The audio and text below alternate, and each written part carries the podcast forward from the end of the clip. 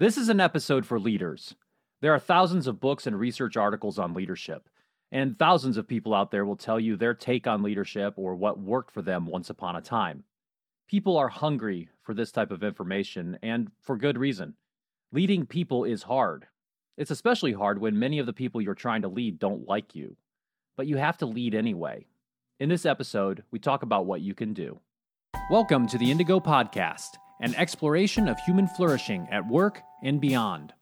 I'm Ben Baran of Indigo Anchor and Cleveland State University. And I'm Chris Everett of Indigo Anchor. For more information, please visit us at www.indigopodcast.com. Yeah. So this episode's leadership when half your people hate you. right. And it doesn't have to be an exact 50%. Perhaps it's uh, you know, a lion's share or it could even be even more than 50%. But we're going to talk about this tricky situation and those situations in which leading other people is challenging. We're going to talk about the central nature of trust in leadership. And of course, we'll talk about some implications for people, leaders, and organizations. So let's dive in to this first part and discuss a little bit about situations in which leading other people is challenging. Now, all of them, right? leading people is hard. So we'll, we'll put that out there first. Yeah. So, like, if you're really rich and your dad put you in charge of a division or something, and and people are like, I don't want this drooling moron. You know, he's just here because dad gave him all the cash. Well, all right. Well, you've got to, let's say you're an enterprising young rich trust funder and actually do want to work rather than living in a ski town the rest of your life. Okay. Well, you got your work cut out for you. Or um, you're a new lieutenant in the army and you're putting everybody's like, gosh, look, this guy can't even button his pants after he gets out the bathroom. You know, he's straight out of college. It, he doesn't know anything. The crusty old sergeant's over there, like, oh my god, another, we got to raise another one of these babies, or right, another. I'm just going through the scenarios that I've seen out in life, or you're in a turnaround situation and you've got a, a group of people that have kind of organizational laziness. They love things how they are. They don't want change. The organization's been bought or is about to go bankrupt, and you're stuck over with the people that won't change for nothing. Yeah. You know, and it's like it's like that a, a version of the Reagan thing. I, I'm from the administration and I'm here to help. there is get out of here. Hey, go make the coffee and then go home. How about that? You know, so yeah, leading people is always challenging, but there certainly are some situations in which it is more difficult than others. So, this episode is about leaders and leadership, and that really includes all leaders, uh, not just those in corporations or top level positions. It's really any situation in which you're trying to influence a group of people. And, you know, I, I as I like to say, in what I teach a class on leadership for MBA students at Cleveland State University. And um, as I oftentimes say at the beginning of that semester, I, I, say, you know, this is a class for anybody because regardless of your career path, regardless of your current situation, you will always find yourself at various points in your life where you are trying to work with other people, trying to influence them, trying to maybe move a group in a certain direction. So I think the things we'll talk about here in this uh, episode really have broad applicability. But there are those situations in which you have those toxic environments that uh, and, and, maybe you get hired into that situation and you're put there you're you're the one in charge you have the, both the formal authority as well as the uh, kind of the mandate to try to lead this group, and that can be really hard. Yeah, I and just so it, for the record, I don't really like a lot of sports movies, but if ever Shocking. I was in school and had to watch a sports movie, there's always like, look at this motley crew, and then the coach has to come in and do something with them, and then it's nice, and they win in the end and become a team. Well, you know, we do all this stuff out in the corporate world. I know, right? Um, so the first thing that generally happens in any of these environments the messed up military unit, the organization, the foot, the wayward football team, it's, it's that there's a toxic environment, right? Mm-hmm. Often with a bad history from prior leaders. Somebody came in and made a mess of things there. Yeah. Or they didn't help. Uh, they tried some things. It built up some of that cynicism that people have when people try things and it doesn't work or they they try to lead the group and they just go about it in a, um, a misguided way, that can really be disheartening to the rest of the organization. Where it's like, eh, you know, nothing's going to change here. Um, know, new person, new day, whatever. So you can have this bad history with prior leaders. Maybe you have a reputation coming into the organization, and this could be earned or unearned, fair or unfair.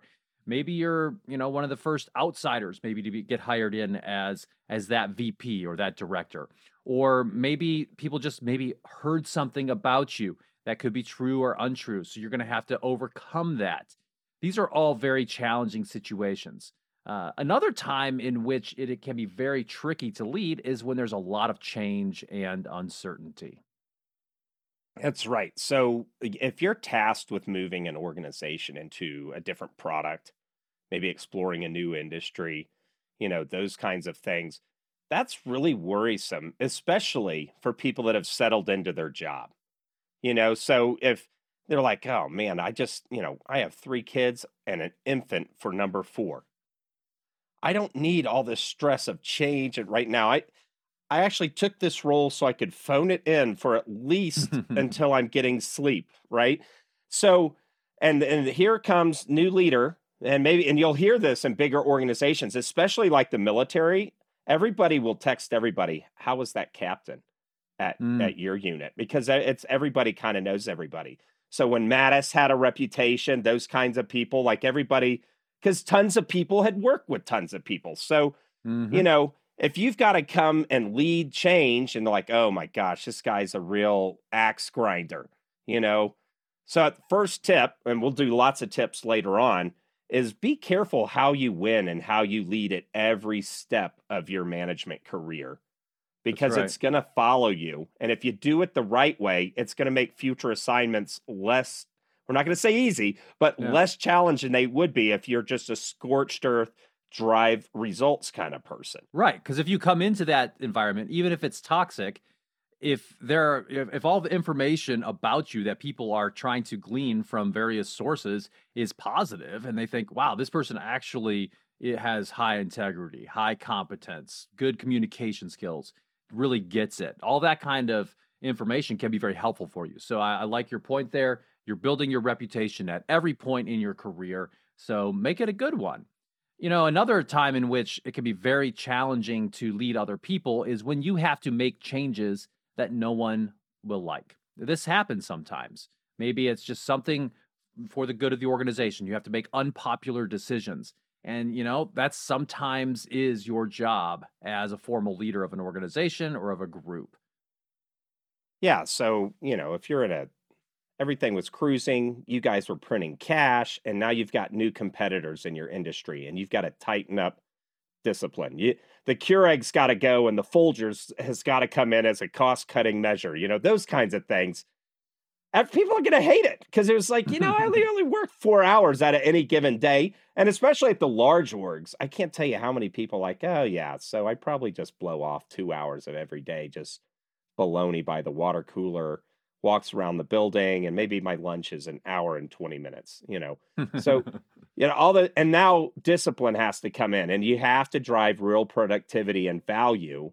Um, people aren't going to like it when you got to make those kinds of changes uh, right. even when they're for the good of the organization. Another common one i see ben is in production factory environments where they just you know they would run overtime right? Mm. Well, we don't want to hire a bunch of people. We're not sure if this business is going to be here to stay. Well, enough time goes by on overtime where everybody's relying on that overtime. Now they'll they'll whine about it, but then the minute you say, "Hey, no problem. We're hiring new workers." So you guys don't have to do overtime again. We want you to spend more time. You're like, what do you mean? I just took out a new mortgage on the house mm. based on my overtime cash. And then you're you're tasked with tightening that up. And some people are scared of getting evicted out of their homes because they're relying on that overtime check. Well, you're not going to be the most welcome uh, management professional, like if you've got to drive those changes. Right. And, you know, I think every leader needs to get used to the idea that not everyone's going to like you, not everyone's going to like your decisions. Eh, That's just comes with the territory. It can be lonely in a leadership position. And I'm talking, of course, about those formal leadership positions in which you do have some formal authority, maybe a title, you're formally in charge of a group. Uh, and, you know, I think if we look at all of these different situations in which leading people can be really, really challenging, one thing that's in common is low trust. So, you know, we're talking here in this episode about leadership when half your people hate you. Uh, and, you know, that's a situation in which there's low trust. So, we're going to talk a lot about trust in this episode. So, maybe we'll pivot and move into that a little bit and talk a little bit about the central nature of trust and leadership. Yeah, just keep going, Ben. This is good. Trust. Just keep what, going. What is trust? Keep going. What is yeah. trust? So, trust is something that we have studied in the organizational sciences and psychology for a long, long time. And there's, uh, you know, there's a lot of good research on this. And you know, I think it is important for us to put some definition around our terms. Even I think, especially when it's something that's super common, like trust. Like, yeah, I know what trust is. Eh. No, let's let's actually unpack this a little bit more. So there's a good article in the Leadership Quarterly uh, that we'll put a link to in the show notes that we'll be drawing upon here. And what they did is they reviewed a whole bunch of research that had been done over the decades on trust and leadership, and they came up with some different um, research-backed ideas as well as some good definitions. So there are many different definitions of trust out there. And if we uh, look at some of them that they they came across, one of them um, that that I think is pretty good is uh, trust is the willingness of a party to be vulnerable to the actions of another party based on the expectation that the other party will perform a particular action important to the trustor irrespective of the ability to monitor or control the other party. So it's it's about relinquishing some control and allowing someone to make decisions on your behalf it's about that vulnerability piece, right? There's that that's really central to this idea of trust.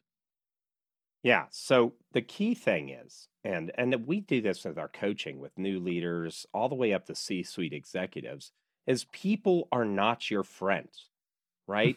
And and if you want to have a real friendship, it's generally after you're both at different organizations and maybe you connected at a professional society or something like that, right? No, that I completely disagree. If you want a real friend, you get a dog. that, hey, nobody loves you more than a dog. But the reciprocity is you walk them and feed them every day, right? Well, the dogs will love you anyway. But the, the thing is, is the term I like to use is that there's a collaborative alliance between people. And in the in the literature, we call this leader member exchange, right? Followers get something out of their leader. Leaders get something out of their followers. There's generally a mission for an organization. There's a reason why you guys are together for a paycheck, for a mission, for some values, goals, those kinds of things.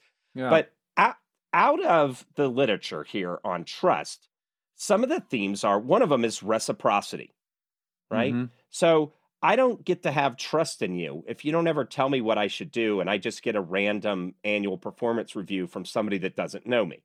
Yeah. Right? Right. And and when people deliver on their commitments and and do things for us, you know, we feel that that felt obligation to do something in return. We also uh, tend to see them as a more reliable person.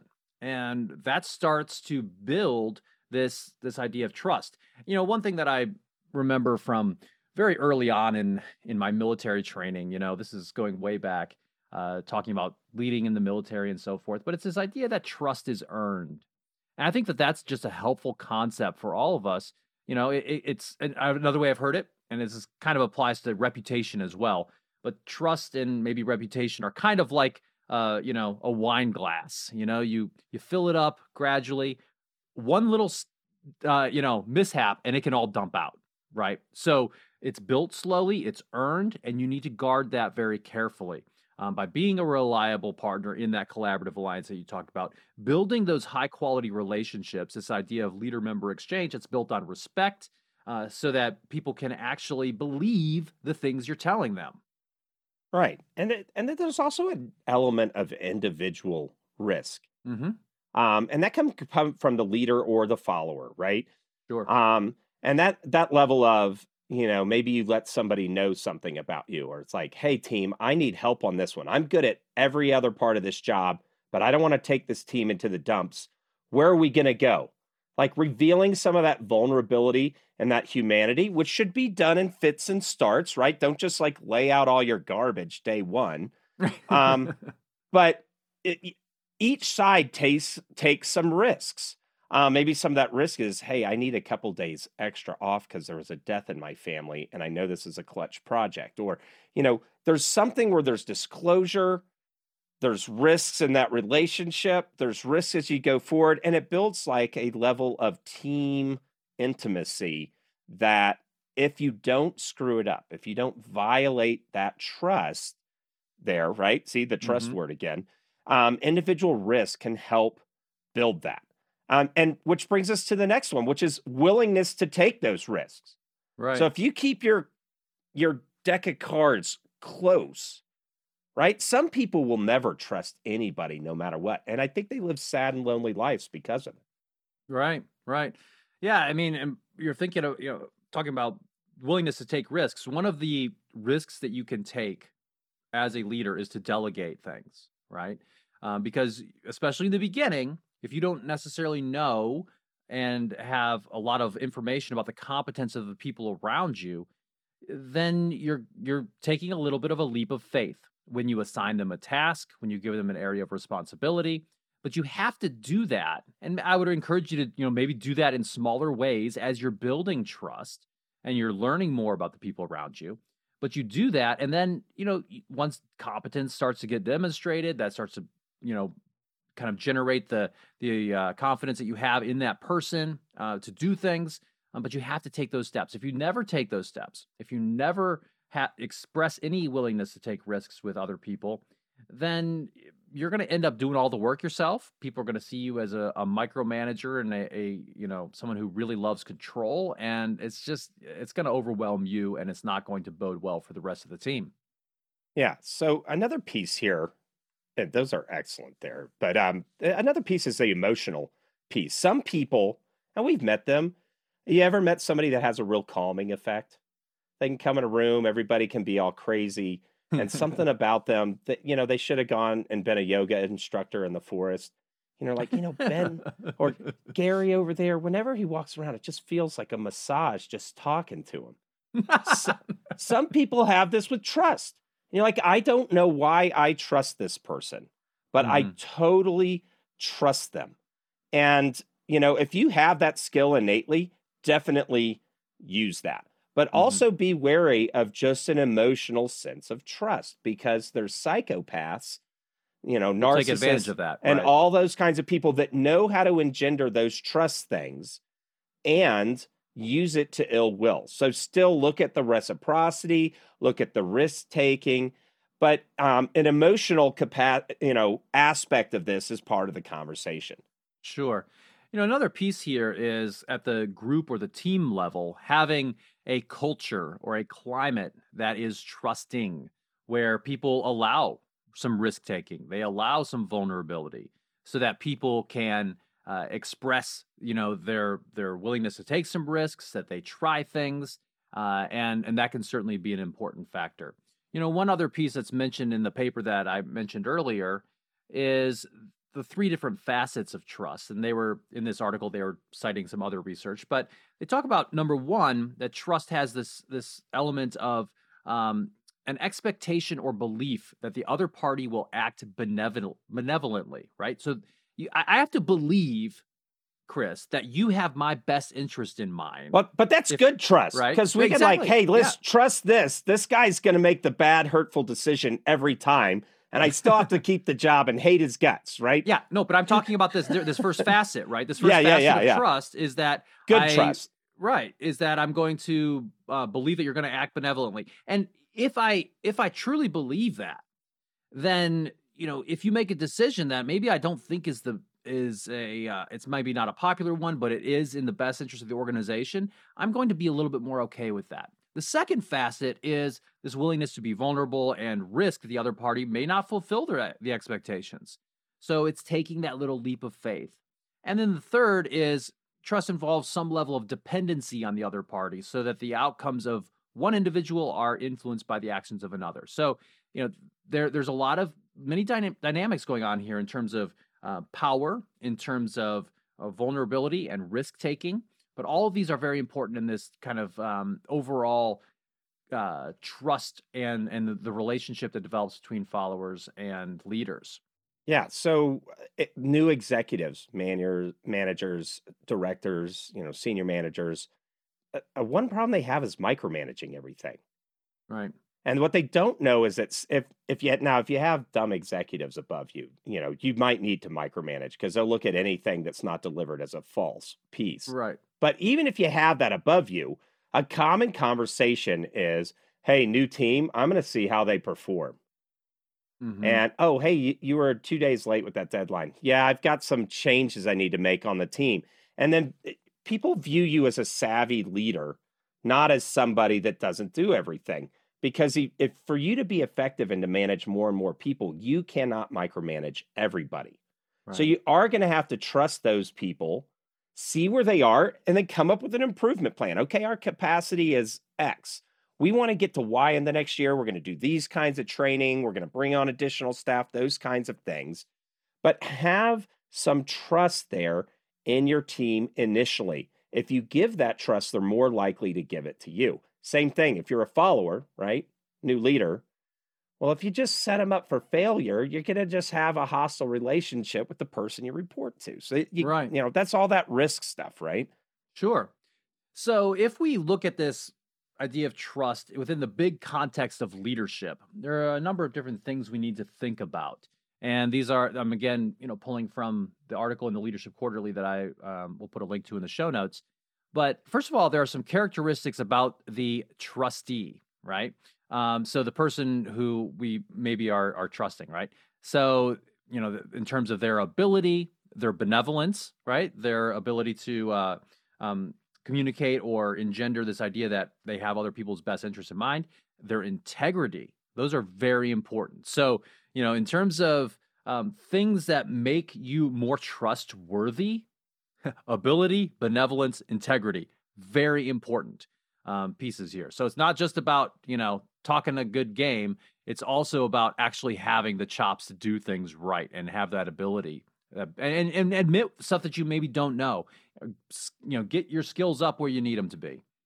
Right. To get in that leadership seat, right? Some of the stuff under ability, because a lot of people's like, well, I was chosen because I'm a good guy and people like me.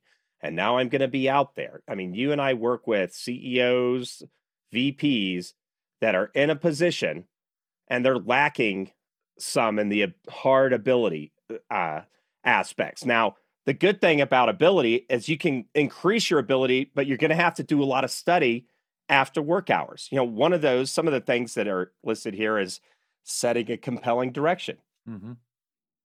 Now, if you set a direction and everybody who's been there for a bunch of years knows that, man, that's a dumb way to go.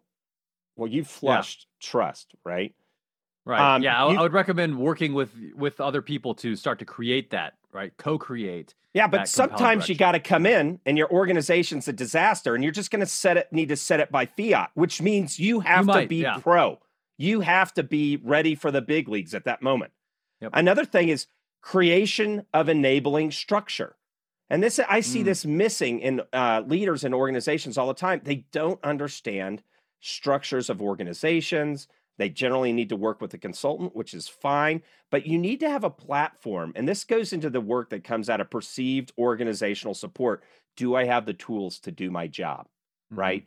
And and so you need to know like, well, what kind of IT tools, what kind of, you know, platforms do they need to be able to work? And that, that means you got to have task knowledge. You got to uh, understand the situation that your organization is in, right? And and a big piece of this is setting expectations with your staff, right? That's the whole if you're going to do an annual performance review, if you haven't set expectations, well you're going to get you're going to get a big pile of whatever, right? You know, if you have clear expectations of what you want out of your staff, out of your individuals, hey, I expect everybody to be 5 minutes early to every meeting.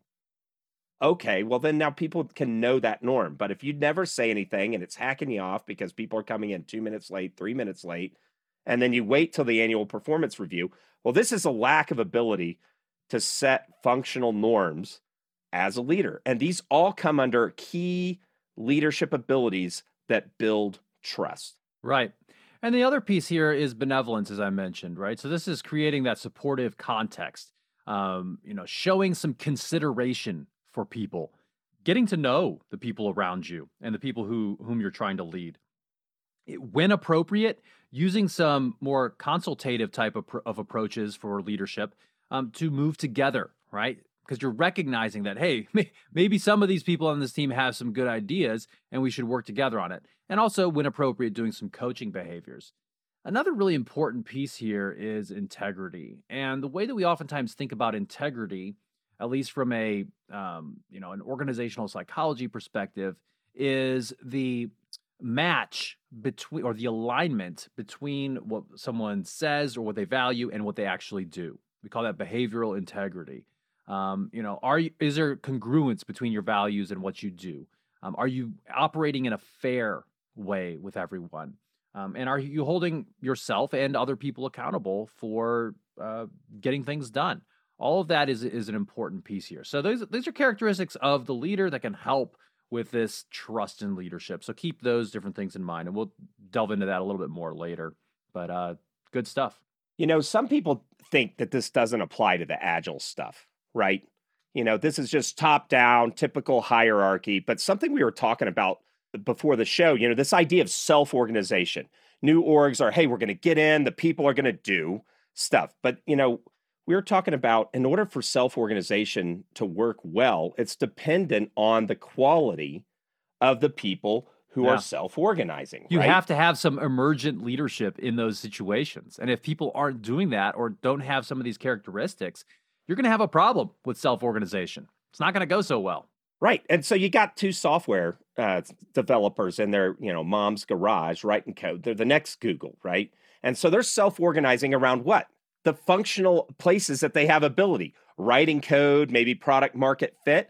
But you know, one of the first pieces of expertise that they hire out is uh, tax and payroll. they don't self-organize how to meet the tax code, right? They they just don't. They need actual experts.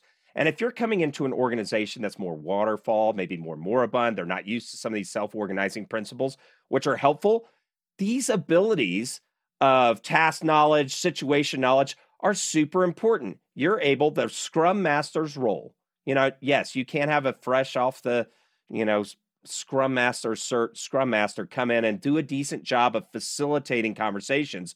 But then that leadership role is played by the emergent pieces on that team, right? Mm-hmm.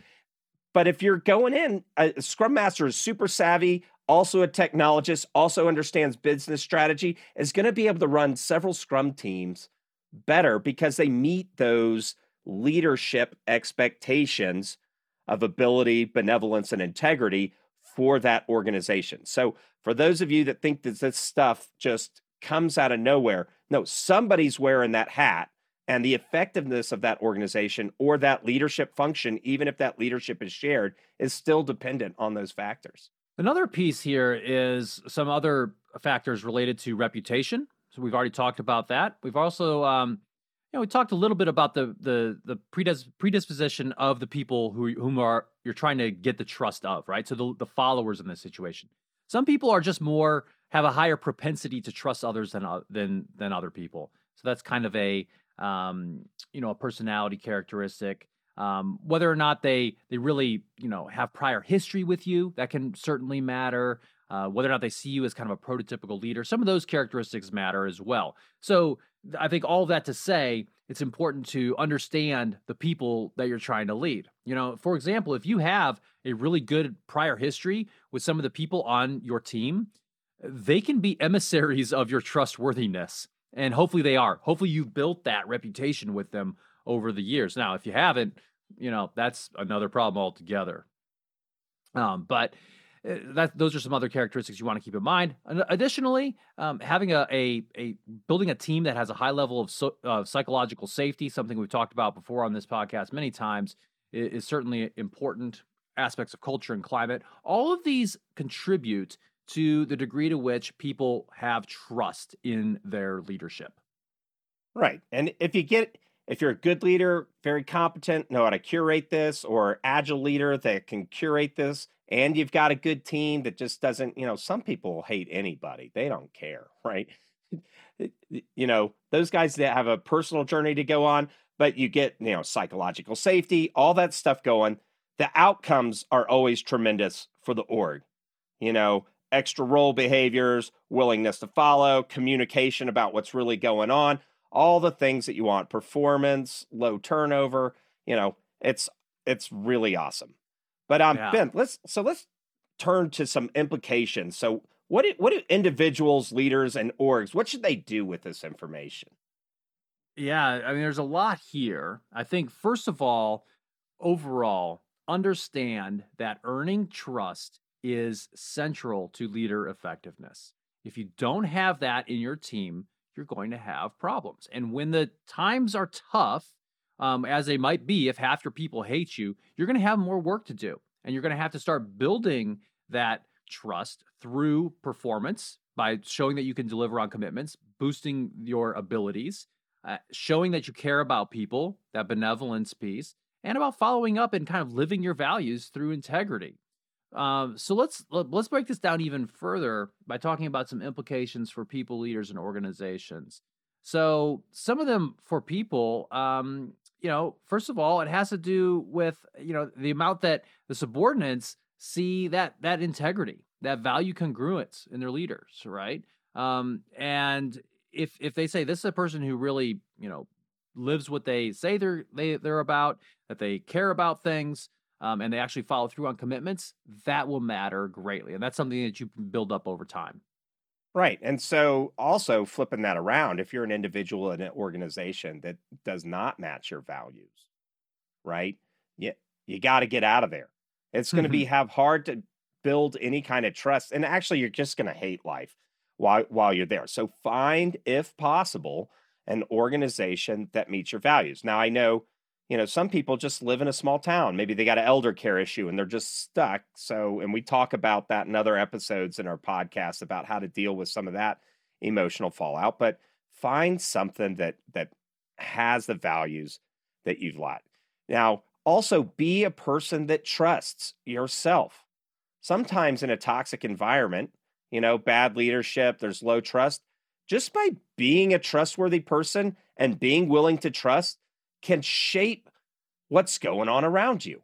Um, Mhm. Don't just everybody's bad, everybody's awful. You know, at that point, you've been institutionalized and you'll miss a lot of good in this life. So Yeah. also be willing to trust yourself. And I think a piece of that is give a new leader a chance. You know, if you're in an organization, a damaged organization, in an organization that has a high level of toxicity, whatever that means, bad stuff going on, cynicism about leadership, give them a chance. You know, uh, don't make snap judgments about the person. You know, I, I think uh, one piece of wisdom that somebody told me very early in my career as a Navy officer was, you know, we got so we got a new captain on the ship, and uh, you know, I was talking about him with uh, with another officer, and this officer is way more experienced than I, and and I said, yeah, hey, new captain seems pretty pretty cool and seems good, and uh, this guy said, he said, you know, I like to give people three months before I really kind of you know, make judgments. And eh, I mean, such good advice, right? Um, so give people a chance, either good or bad. You know, I have a propensity to to trust people generally, right? And now that has that burned me sometimes? Yeah, yeah. sometimes it Oh, has. yeah. Um, has it has it proven to be uh, to work out well in, in many circumstances? Yes. I think kind of having that know, knowing that about yourself is important, right? So that you don't get taken advantage of, um, but at the same time you give people a chance to succeed. Yeah, and there and there's some risk with this stuff. And the higher the risk Sure. gets, the harder it is. You know, as an individual, just know that hey, the bigger the risk, the more of those that leaders' individual characteristics are going to matter. And you can use that as a conversation. Hey, listen, you're the new boss, and I've only known you six weeks. This is a high risk piece, and I'm kind of a little bit worried about it because you're new. Mm-hmm. Um, and then you could start having that conversation around governance or maybe ways that you can phase in that kind of risks in there. Same thing with leaders. The higher the risk, you know, you need more trust to really have people go into the breach with you, right? Another implication for people is to be aware of your attribution style. Now, what is attribution and what is attribution style? Well, it has to do with how you see causes and effects. So, for example, if a leader comes in and let's say they're they're relatively new and they're trying things and maybe something bad happens, a bad outcome. If you attribute that automatically to the leader, oh, look at that, you know, leader screwed up. You're not giving that person really a fair chance, you know.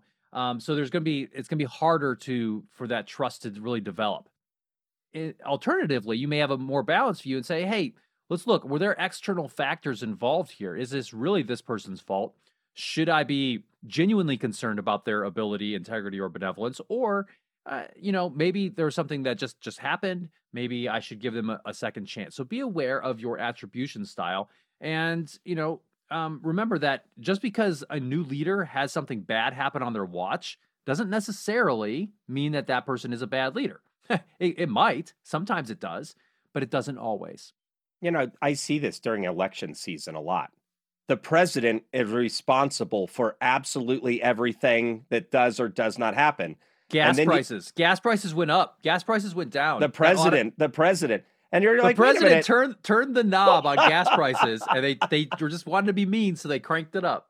Or and in the in the debates, they'll ask, mm, "Well, yeah. what are you going to do about X?" And it's not in the enumerated powers of the president. And and people like to attribute that when it's hey, it's yeah. the numbskulls in the Congress or the Senate or something that are really the responsible. But it's harder to hate a cohort than it is to blame an individual, you know. But these are attribution errors. Mm. Sometimes, Ben, how many times in your military career have you gotten a bad order from above? Oh, this is bad policy, bad idea. Uh, yeah, it's happened. Right? I, don't, I, don't, have an exact number. And, and but, yeah. if it's lawful order, you got to execute, right? Mm-hmm. But if if your followers blame you, if they have an attribution style to blame their direct leader, then you know, and think for yourself, individual. Do I attribute people, you know, stuff to people that maybe they don't have complete control of. This is something that, as for an individual, you need to do some self leadership and make sure that your mm. attribution style for cause and effect is balanced and yeah. not and not off the rails. You know, I, I think that sometimes people, as well as teams and maybe even whole organizations, they they fail not necessarily because they have bad leaders, but because they have made themselves so impossible to lead. Uh, because they and maybe it's because of some of the the bad things that have happened in the past but i think at some point you have to start to break that cycle and and look at your attribution style your propensity to trust as well. Um, you know sometimes and, and something that'll happen if you don't as a competent leader will come in and sit down it's like listen i've tried x y and z. It seems immovable. I am a competent leader and you're either going to get with the program or there's the door. Right. And and you'll walk yourself out of what was a cush position that you could survive in because you kept eating leaders for lunch, you numbskull. Yeah. assuming assuming that you have the the ability um, or the for, formal authority as the leader of that organization to actually get rid of people. You know, if you're if you're running an academic organization or you're running a military oh, no. unit, those don't two, don't bring your baggage into the podcast, Ben. Yeah, no, but I mean, in, in, in the military, government, oh, academia, yeah, yeah, yeah. it's very you, you, gotta you gotta play with the team you got, right? Um, so another piece here is that sometimes people just have a a different model about what good leadership looks like. So you know, and, and this can be something that's fairly unconscious, or maybe it is conscious, but they think good leaders do X. You know, if I just said to our podcast listeners right now, think about a great leader Okay, you're thinking about someone who's doing certain things, exhibiting certain characteristics, maybe and they're probably attractive and tall. I, you know, I've well, had executives say like, "Hey, it's no problem, man. I'm tall, so people just follow me." Well, and, and there is some data on that, right? Yeah, no, there's a there's an entire area of literature, um, mainly out of sociology, um, looking at what we call status characteristics, and so things. No, you're you're actually kind of right. We're laughing here, but you know, taller people and um, physically fit people. Like we attribute, it's like, oh yeah, great leader. Oh well, maybe you know. So we we have these kind of um, interesting biases that can't that aren't always helpful, and we have these things we call implicit leadership theories about how leadership works and so forth. Um, be careful as a person in that situation when you if you have a new leader and maybe that they need to do some things that are different than your you, the way you think leaders need to operate. For example, maybe you have this idea leaders are decisive. They do they make decisions, they get things done quickly. Okay, well maybe the situation doesn't call for that. And so maybe this leader comes in and you know takes a while to make some decisions and gathers a lot of data first and consults with a bunch of people. That does not mean necessarily that that leader is ineffective. Give that person a chance. Don't let your own biases, you know, torpedo that person's chances of success. Yeah, and I always see those individuals. I love decisive leaders, people that decisively do what I think they should do. They they always they're always like, man, that guy decisively took us in a way so that's the wrong direction. So now I hate him. Right. So I mean, you can just see how that's just a, a, a mess. Yeah. So let's pivot now and talk a little bit about some implications for leaders. This is a podcast uh, episode for leaders in particular. Um, with regard to this idea of building trust, dealing with those situations in which maybe half or more of the people there don't really like you. Maybe they even hate you. What are some things that leaders can do based upon the evidence, Chris Everett? I, you know, they got to set a clear and compelling direction. And, you mm-hmm. know, we do this in our consulting engagements when it's a turnaround situation.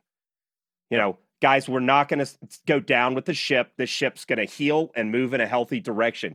I mean, just out the gates being able to set. Now, you got to have the competency to back that up. Yep. Right.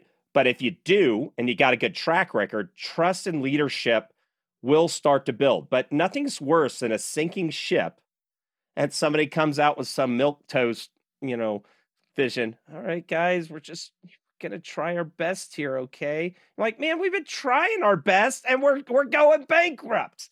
Come on. yeah. So setting that clear, compelling direction, very important. You know, if you boil down leadership to two different big buckets, two different food groups, as you may say, because you like food a lot, um, might be uh, you're supposed to laugh at that. Laugh at my jokes. You're like flicking me well, I'm just probably. feeling a little uh, insecure about the COVID 19 that I gained. I might have gained it twice. you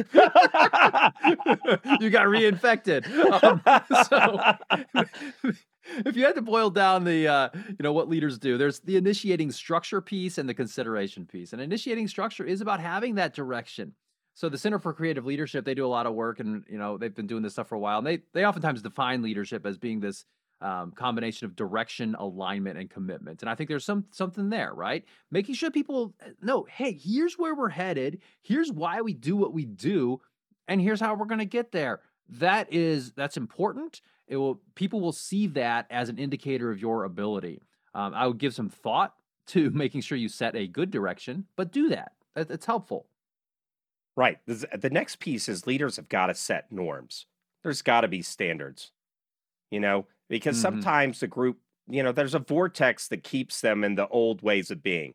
And you're going to need by setting that compelling visions, you're you're starting your rocket engines and you need to escape terminal velocity uh, or what the planetary gravity. Yes. Yeah, you got to have escape velocity to get out into orbit.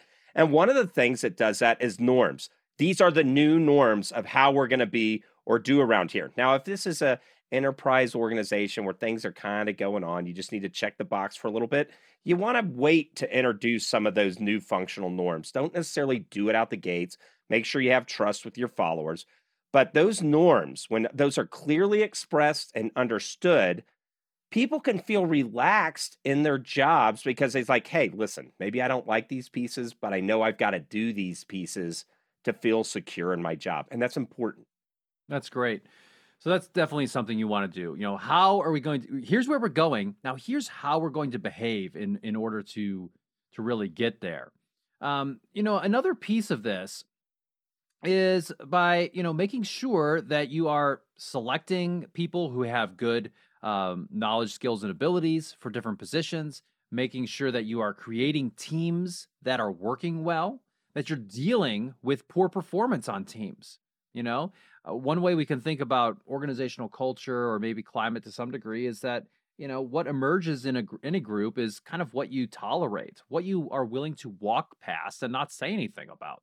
Well, you know, you need to start to set those norms as you mentioned, but also make sure that you, you know, have leaders who have the right knowledge, skills and abilities and you're creating teams that really work. Yeah, so um, we should do a whole episode on this actually about team selection criteria performance mm. management but you that is one of those key abilities you have to have as a leader if someone's underperforming and you tolerate it it's a complete morale killer for the people that might do good work for you so you you got to manage that And and here's another piece. If you're a leader, you need to develop skills in coaching people, Mm-hmm. right? And I can't tell you how many times where I've seen leaders fail because he's got he's actually did build a competent team and they want some they not only want but know that they need further development and that leader's not able to provide it, right? And this is a good time. Coaching sessions should not be just, hey man, you're not doing this right. It needs to be, hey, let's take a look at what's going on here. Okay, I want to get us here and here's where you are. So let's develop a learning plan, those kinds of things. This is a place where you can build trust as a leader by showing that you're a good guy or gal, right? Mm-hmm. That that you actually give a rip for the person that you're talking to. That it's not just a transactional. We're trying to get past this. All right, guys, listen, you do one, two, three, ABC. I'll do this, and we'll both stay out of each other's hair. Well, that's nobody likes working in that Yeah. You need to care for the, your people. One thing I think I like the most out of what you just said is that leaders need to develop skills in coaching. This is not a natural thing that most leaders are great at. They they may say they are. And let's let's face it, if you say that you're great at coaching other people and then you try to coach them and it doesn't go well, that's going to make your trust make trust in you go down because it's a demonstration of your incompetence and your inability to do it. But as you mentioned, if you have this uh, more um, collaborative approach towards coaching and say, hey, here, here's where um, what's going on in your world. Talk to me about what's going on. What are your ideas of where you want to take this position? And then have offer your ideas and, and a plan for how to get there. That that can be a much better way to go about it. Um, a know- key piece here, let me add subject matter experts, SMEs. Sometimes you have somebody, they're like the, I don't know, Python expert or Cisco server guy. Nobody in the world knows more about Cisco servers than that person. And they're on your team. Is listen, man, uh, you know, you're doing good. Everybody on the team likes you. Uh, There's nothing I could add to your. This is a place where you can still coach by saying, hey, there's some interpersonal stuff. I want you, Mhm. my subject expert, to become an excellent coach and make more of you in the organization. Or, hey, what's a new technology stack you're in? So just because you have a subject matter expert on your team that you're like, well, what do I say to this guy? You still need to say, hey, I need a performance improvement plan for you, or not performance improvement plan, life skills improvement plan. You're still going to have to do some continuing education because we don't want to just get lazy on our laurels here. So there's still stuff you can do with those kind of guys. Sure. You know, another piece that's very important, and we mentioned this earlier, but is when appropriate, use some more consultative types of styles of leading. Uh, allow people to have an impact on your decisions, value their opinions, ask for their opinions before you make a bunch of changes. That, in and of itself, can show that, hey, I don't just see these people as a bunch of numbers or names on a spreadsheet or on an org chart. I actually see them as living, breathing, thinking human beings who probably have something valuable to offer the organization, and maybe I should consider that. That can be very important. Yeah. So, and and part of that is, you know, setting that tone to where you're a worthwhile coach or somebody that's even worth consulting with is holding yourself accountable, Mm-hmm. right? If you're never late, if you expect your people to not be late and you're never late, it's good. You know, one of the things I used to worry about when I was a new lieutenant, because uh, it's really bad if you go on a mission as an army person or any person and don't have a key piece of gear right? There's tons of military um, studies where, oh no, we don't have our our batteries for our night vision. We had Yeah. everything, but we didn't bring fresh batteries, so now we're stuck here in a firefight at night, and and we're getting ate up by bullets, right?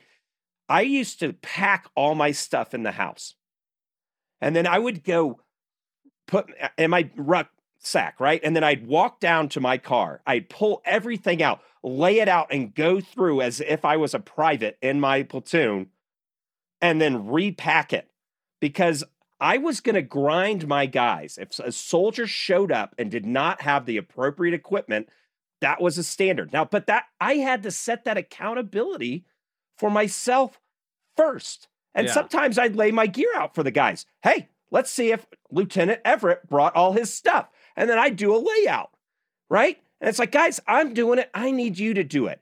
So you must be the trust and accountability yeah. and execution behaviors you want out of your team. It's the tone at the top. And as a leader, you set it. A great way to blow a hole in any kind of trust that people have in you is by setting a bunch of expectations for them and then not living up to those expectations yourself. You have to be a role model here.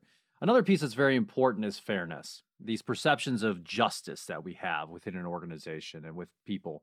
Uh, you know, you need to have um, not only distribute things in a way that that is reasonably fair, but also explain the processes that you use to make decisions when it's appropriate. That can also help people see how you're thinking and, and see how your how the outcomes of your decisions, you know, are what they are. But at least the process that you went through was fair. Treating people with dignity and respect. All of these go a long way in helping to build that trust that you really need on a team. This comes back to what we call theory of the mind. And this it actually drives a lot of conspiracy thinking because people are trying to sense what's going on. And when there's a bunch of feedback, they don't know. Right. And as a lead, that theory of the mind is hey, I can kind of tell what you're thinking. Now, Ben, we've known each other for a long time. I can read your facial expressions like, oh, Ben's not happy with how the sales call's going, or, you know, whatever, those kinds of things. Right. Um, we feel comfortable when we feel that we know what the other person's thinking or their emotional status. So, one of the things you can do as a leader is allow people to see you. Take that, mm. we're hmm. not playing poker here. Take down your cards, have open body language, turn towards rather than away from somebody when they're talking to you, maybe in the hall if they go to stop. You know, don't just look over your shoulder and say stuff. When pe- and reveal your thinking verbally hey guys, you know what I'm thinking right now? I'm thinking this, and here's why. This allows people to develop a more accurate theory of the mind, and they're going to feel comfortable because they can tell, like, well, Ben doesn't have a scowl on his face, you know, so must be a good day. Or, you know, when you come out of a meeting, don't have an ambiguous look. You know, oh, that's a clutch meeting. Or is our project going to be approved? Allow people to read you and and it just engenders all the goodness as a team culture that you could buy really right i i recall one person also telling me you know hey one thing leaders need to do is they, they need to let people see them trip once in a while you know if you maintain this aura and this this perception of perfection you know with other people um it, first of all it's not believable Second of all, it then makes me question as a follower, like, well, why am I needed if this person just has it so wrapped up? And believe me, nobody does. Nobody's perfect. So I think, you know, talking about some of the maybe a mistake you made and how you're going to fix it. If you clearly make a mistake with communication or with any decision you made, you know, uh, think about a way to address that with the team. It's not like they don't, they know you made a bad decision. Now it's up to you to own up to it right? And this can be a key moment in which you can build or destroy trust. The last piece here for leaders is about reputation. And we talked about this already, but you know, you're building your reputation as you move through life, as you move through your career. And this can help with um, a situation in which maybe half your people don't like you or half of them don't hate you. Um, having a good reputation is a, a good foundation to go into that situation. So you want to maintain that, you want to build it, and then you can use it. Now, if you have a bad reputation, you know, you've got to work extra hard to start to correct that. Yeah. So now let's let's talk about organization. So let's say you're a leader in an organization that has remit over lots of other leaders. Maybe you're in the um, learning and development portion. Maybe you run a leadership academy type thing within your org. Um, what can you do? So one of the things is you need to have these behaviors don't happen on accident, right? Mm-hmm. So you need to make sure that you have a way of assessing and checking in and developing these kinds of leadership behaviors. Don't set the leaders in your org up for failure by hoping that that you just, you know, the lemming approach. Okay, a million lemmings tried to cross the river or whatever. Three of them got to the other side, but a million drowned. Don't be the organization that sets people up for failure. You want to tee them up for success, and you also want to develop that leadership culture and capacity within your org. Right. You know, another piece here is this idea of psychological safety. And, uh, you know, we've talked about this many times on this podcast, but again, that's about the willingness of people to take interpersonal risks in a team, that they will be that person that says, you know, everybody's saying we should do X. I don't think X is a good idea. I think we should be doing Y. And that they're able to say that and not self censor themselves uh, into being quiet when maybe they have an alternate opinion. You know, that that ability to and that willingness to dissent is very important. Um, and this is important for trust and leadership, right? Um, you know, this can, when you have a team that has a strong sense of psychological safety, this will increase that that positive relationship between having ability, having integrity and benevolence and people trusting you, right? So if you, you know, if you have all three of those things, you have the ability, the benevolence and the integrity, people are probably going to trust you to some degree. But if you can also build a team in which people can take those interpersonal risks, in which they trust each other, then they're going to trust you even more. So, you know, the the presence of psychological safety can also potentially compensate for some of your own deficiencies, right? Um, because then people are are willing to to say things, willing to offer information, volunteer ideas that can help you out. Right. And and that psychological safety goes in between leaders. So you have a bunch of directors on the same level, you know, somebody hmm. can check in with the you know, the leader coach within an org if you have one and say, "Hey, listen, eh, you know, I think the new leader over here is struggling in these areas. We can help it out." Now, sometimes people have to formalize this process and it's called the 360 review. Cuz oh, the and they lots of times they only do them, well, they either do them annualized, which can become rote, right? Mm-hmm. Or they do it, oh, you're failing. Time to do a 360 review and see how and why and maybe fix it. Guys, these guys, you, they don't have to walk the plank and get half eaten by sharks before you get help. If you have a psychologically safe cultural climate in that organization, even a follower can reach out to HR and say, hey, you know, I think he's struggling with how he's running meetings. Could maybe use some coaching. Other than that, he's fine. Cool. Somebody can say, like, hey, we're going to put you through a coaching module. No problem. You know, it's all safe. It's like, I'm not the best leader ever in the world right out the gates. I want to become one. So, okay, so let's get you on that path, right? And and you can do that with your peers because, you know, well, if you want your stock price to go up and be, a, you know, make a lot of money and bonuses and all that kind of stuff, it's more than just look at me and how I perform as a leader. Or, hey, let's just get some key heroes no, let's have a culture of leadership. It's psychologically safe to say stuff. Things don't have to derail before we kick off a 360, those kinds of things. and of course, all of those things uh, require a high level of trust. So I hope that we've kind of unpacked this well in this episode. Uh, we've talked about leadership when half of your people hate you. And we have talked about those situations in which leading other people is challenging, the central nature of trust and leadership, and we've wrapped up with some implications for people, leaders, and organizations. And you know, the cool thing here, Ben, is this stuff is good anyway. If, if your team likes you, do this stuff. It's funny. It's like, well, if you're already in shape, what should you do? You know, eat right, work out. You know, if you're not in shape, what should you do? You know, eat right, work out. Thanks for listening to the Indigo Podcast. If you like this podcast, please consider helping us by rating us on Apple Podcasts or wherever you listen, telling your friends about us, having us on your podcast, or mentioning us on social media. Our website is www.indigopodcast.com, where you can access more information about us and this episode. Thanks again, and we look forward to talking with you again soon.